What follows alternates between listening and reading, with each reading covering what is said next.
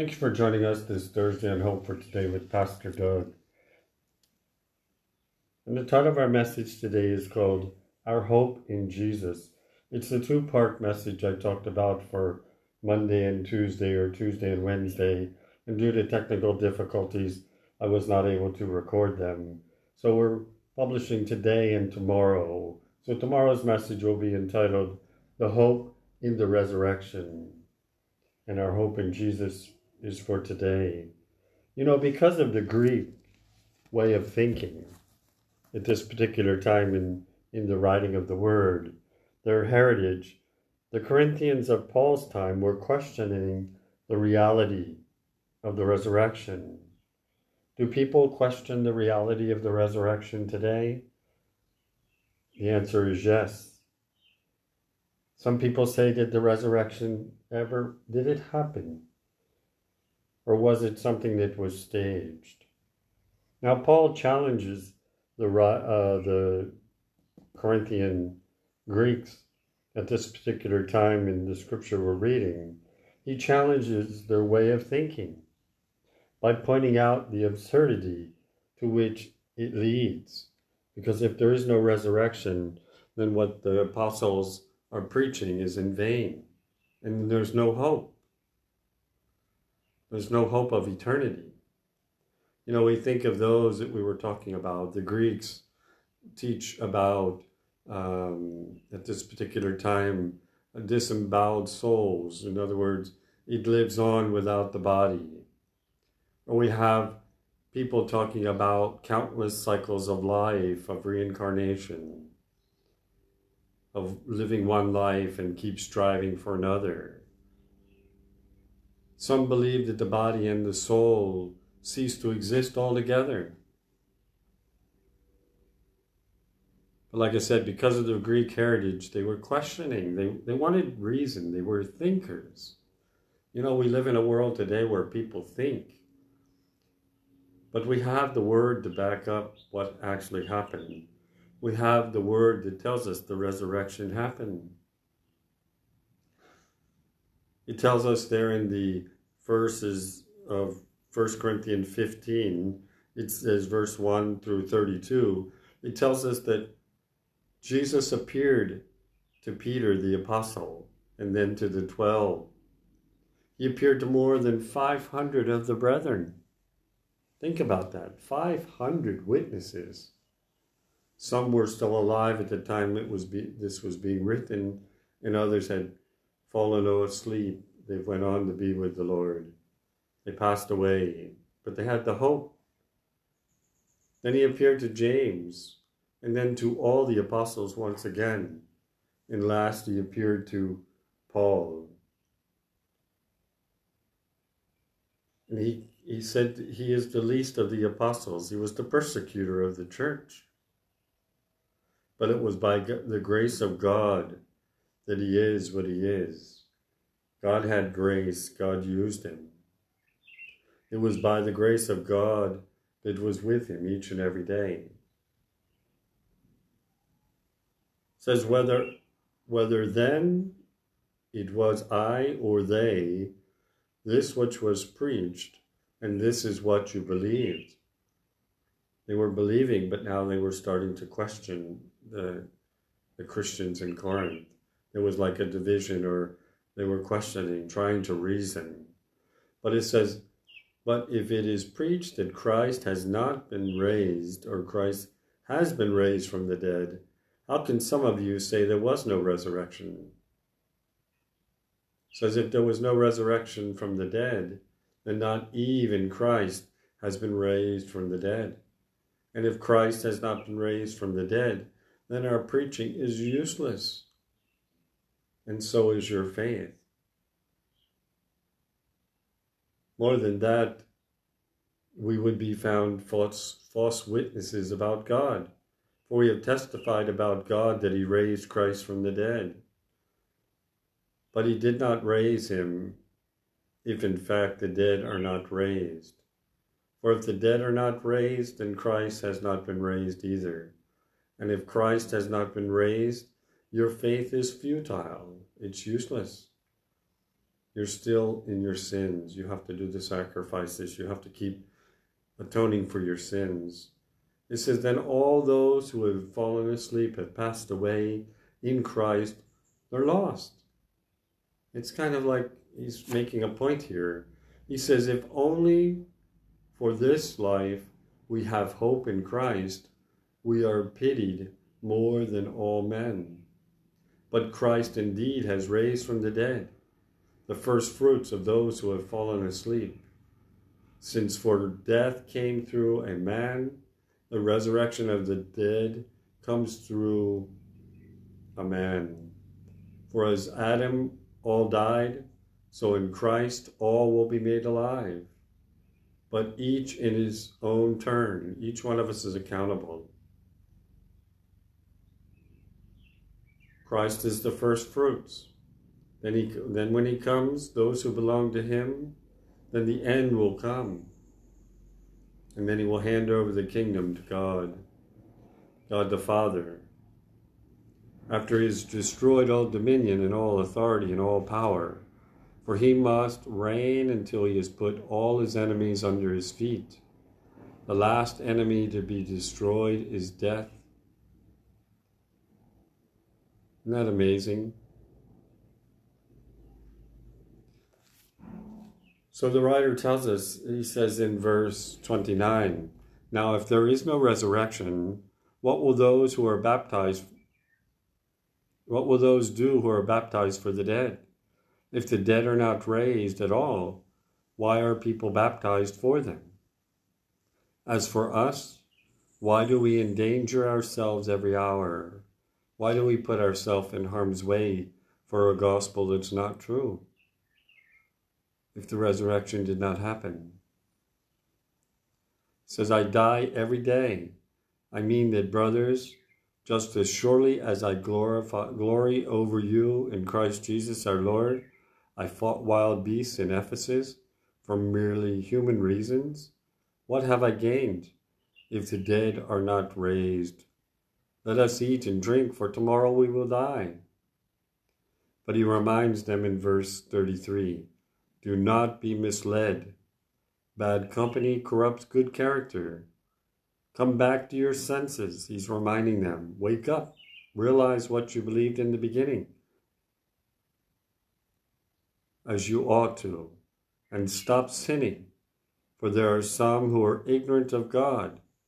And I say this to your shame. We have to be careful that we don't we don't start picking nitpicking things. Like I said in the beginning, because of their Greek heritage, the Corinthians of Paul's time were questioning the reality of the resurrection. Did it really happen? Paul challenges their way of thinking by pointing out the absurdity to which it leads. He told them, he reminds them, and he reminds us today that the resurrection is vital, it's a vital aspect to our hope in Christ Jesus, to our faith. As Christians, we were reminded today that the resurrection did happen. It's recorded in God's Word. It was testified by those who saw him. Jesus appeared to Peter, as I mentioned, now, as well as the twelve. He also appeared to 500 people, brethren, at, at, at one time. He mentions James and lastly Paul himself. All of these individuals were eyewitnesses to Jesus having been resurrected. Paul mentions in verse 10 of 1 Corinthians 15 about God's grace, this unmerited favor. God's grace can and will have a, a lasting effect on your life and on my life on the life of a believer. Paul preached that the resurrection, he preached the resurrection in a way that the Corinthian Corinthians would understand. He says if there is no resurrection from the dead, then we have no hope in eternity. He and the disciples would be giving false witness about God, about Jesus. But here we see they were testifying.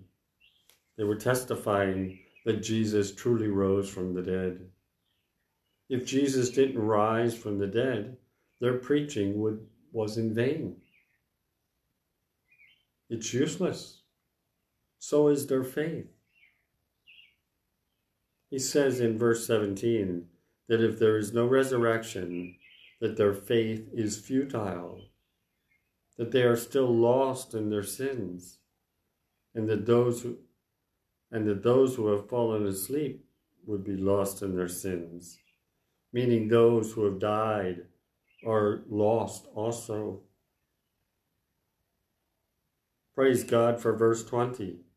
Christ indeed has been raised from the dead. He's the first fruits of those who have fallen asleep. Verse 21 clarifies since death came through a man, the resurrection of the dead comes also through a man.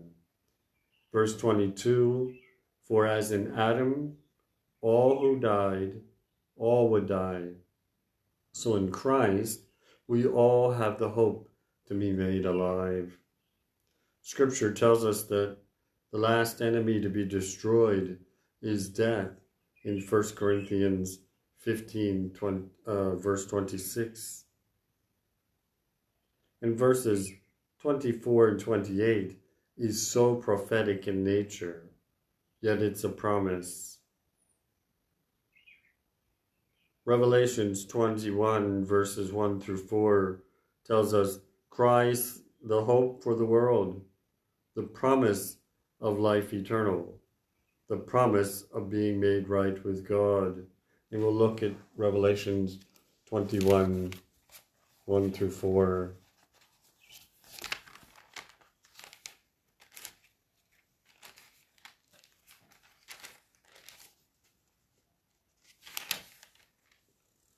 It says, Then I saw a new heaven and a new earth.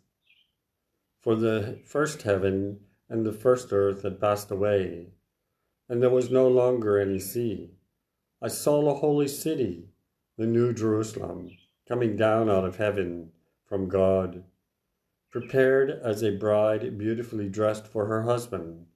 As I heard a loud voice from the throne saying, Now the dwelling of God is with men, and he will live with them they will be his people, and God himself will be with them, and he will be their God.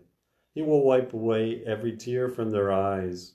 There will be no more death, no more mourning, no more crying, no more pain, for the older things have passed away.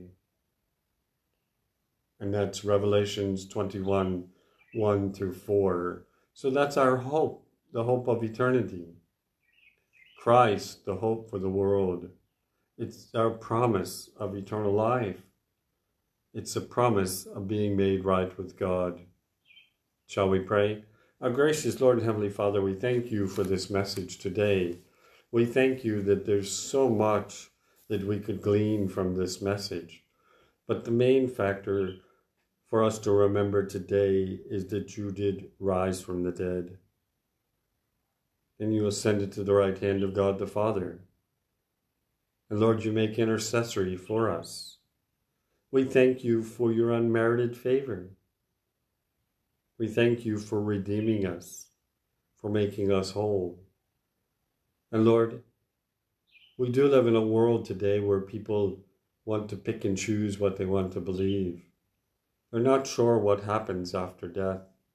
They're not sure if there's something beyond that. And Lord, whether we read a good book of someone that had near death experience or not, it doesn't matter because your word tells us that there is a heaven, there is a hell. And Lord, we want to be found faithful in you. Lord, we know the resurrection took place. We have eyewitness accounts according to your word. Lord, we have faith and we believe. Help us not to be like the Corinthians, to question the reality of the resurrection. Lord, one day every knee is going to bow and every tongue is going to confess that Jesus Christ is Lord. It will all be said and done. But Lord, we do want to preach a message, a message of faith, not futility. A message that can help people realize that they're a sinner. A message that will show them the way to be redeemed, to be restored in right relationship. Lord, we can point them in the right direction, but they have to make that choice. We can preach the word, we can teach the word, but they still have to have ears to hear and eyes to see. And Lord, there are some things we take by faith faith in you. Lord, we pray for our brothers and sisters around the world that are preaching the Word of God, preaching the resurrection. Lord, as we will continue on tomorrow with hope in the resurrection, where he gets into more detail. They want to question about the body and what will look like. And Lord, we pray for words and wisdom for that for tomorrow. But Lord, we pray for those today that they will not be misled, that they don't stand in bad company that corrupts good character. We pray that people will come back to their senses as they ought to. They will stop sinning, for there are some that are ignorant of God.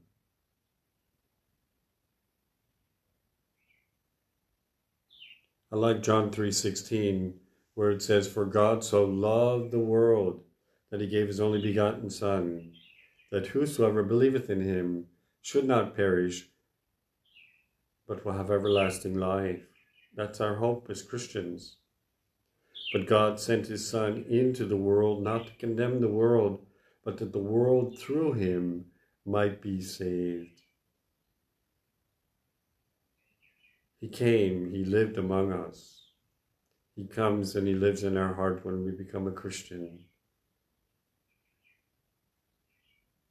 He gives us the hope of eternity. You know, we live in a world today Lord, where people don't realize, you know, we're not promised tomorrow, but if tomorrow comes, it's a gift from you. But Lord, we pray that those that don't know you as their personal Savior today can be that day. That they will have the hope of eternity. That they can walk in the newness of life.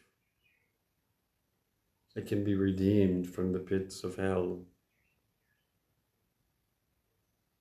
Lord, we ask for your hand of mercy, your hand of protection, your hand of provision upon all those that listen. We thank you for this opportunity. Lord, it's a tough message to talk about the resurrection. We have first hand accounts, but we live in a world that wants to see concrete evidence.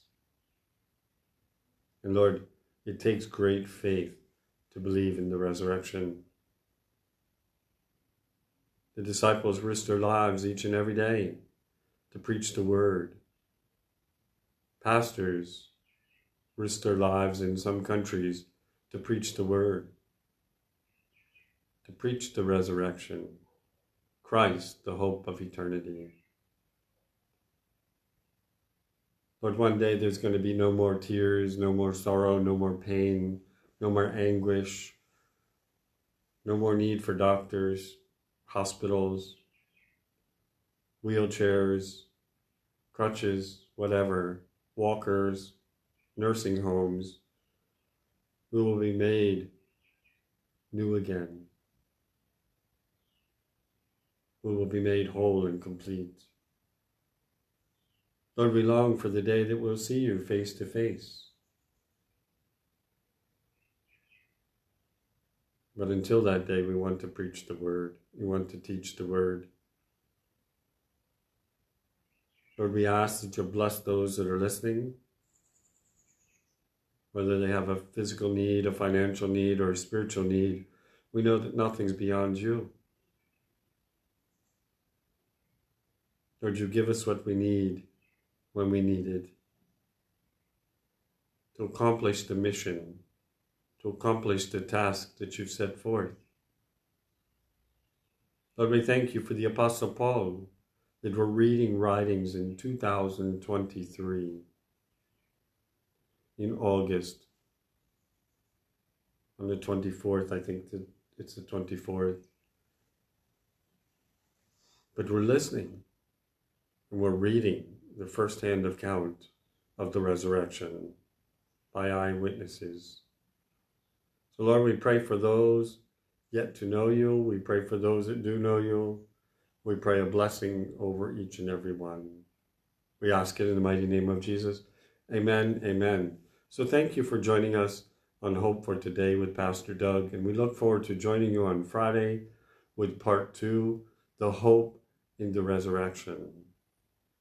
God bless and have a great day.